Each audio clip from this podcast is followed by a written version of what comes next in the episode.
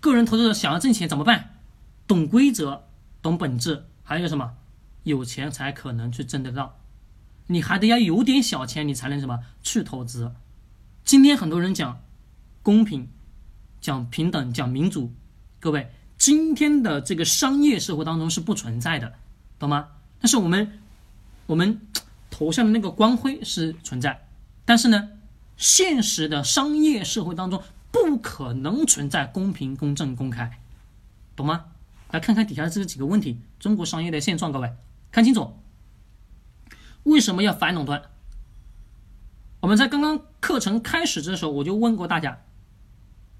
我们刚开始跟家人在聊，我说我要买个冰箱，我要买个空调，啊，买哪个款式的好一点，啊，放在家里哪个位置，对吧？在我们的啊家族群里面去交流一下，交流一下，哎呀，好像哎呀，你交流完，打开另外一款 A P P 啊，某宝，对吧？啊，某淘，哎呀，开始给你推荐了，各位是不是？那你告诉我，他怎么知道我需要这个冰箱呢？他怎么知道我需要这个空调呢？是不是他信息背后在监控我呢？没错吧，各位，听明白了没有？就是如此吧。对，反垄断，第一个维护个人主义，个人什么利益，消费者的利益一定是如此。第二个，我们再看为什么要控制互联网企业，把底下问题结合起来看，把二四结合起来，为什么要禁止禁止低价销售？你们想想，超低的价格，今天你们告诉我，你们所看到的所有的互联网企业，近几年起来的所有的互联网企业，是不是都是以低价的方式去吸引用户的？没错吧？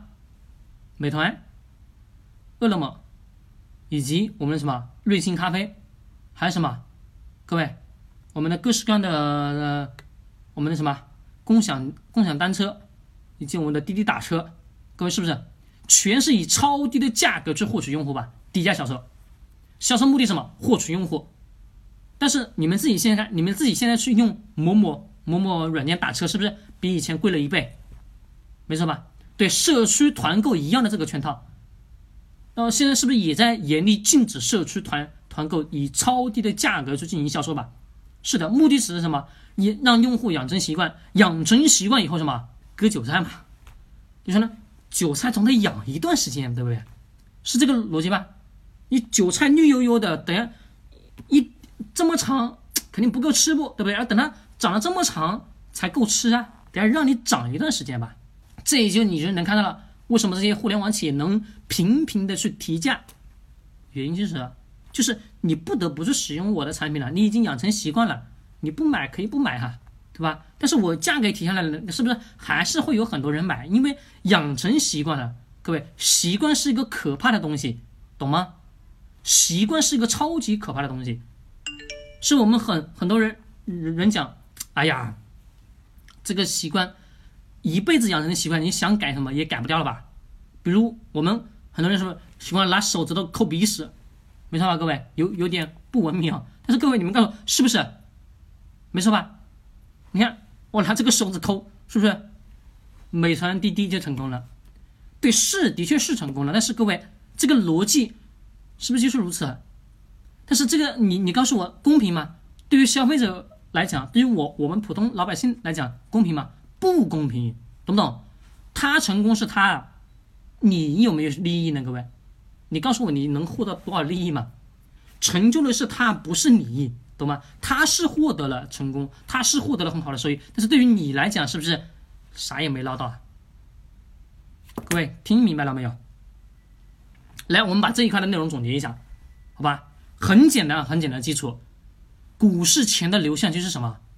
这个钱不是到企业当中去的，懂吗？就是在融资，就是企业上市的那一瞬间，融资那一瞬间，啊，企业的什么创始人跟各大股东。有了什么一定的原始股，在未来慢慢慢慢通过解禁的方式去卖出去，那自然而然他能什么获得一点点的收入。那绝大多数什么，全部都是金融机构以及投资人卷什么卷钱走了，资本走人，上市完了以后圈钱，资本走人，金融机构走人，剩下的是什么一地鸡毛，谁来捡没人管。也就是我刚刚跟他提。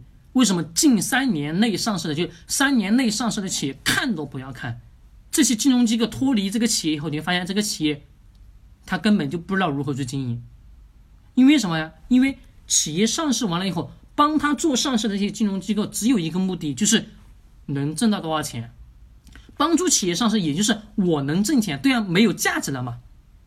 那三年以后，也就是看这个企业自己的造化、自己的命运能不能把这个企业去经营好了。如果三年以后这个企业能把自己的业务以及呃整个哦所有的什么东西都经营得很好，那自然不用说，这个企业未来还是什么值得去关注、值得什么去看的。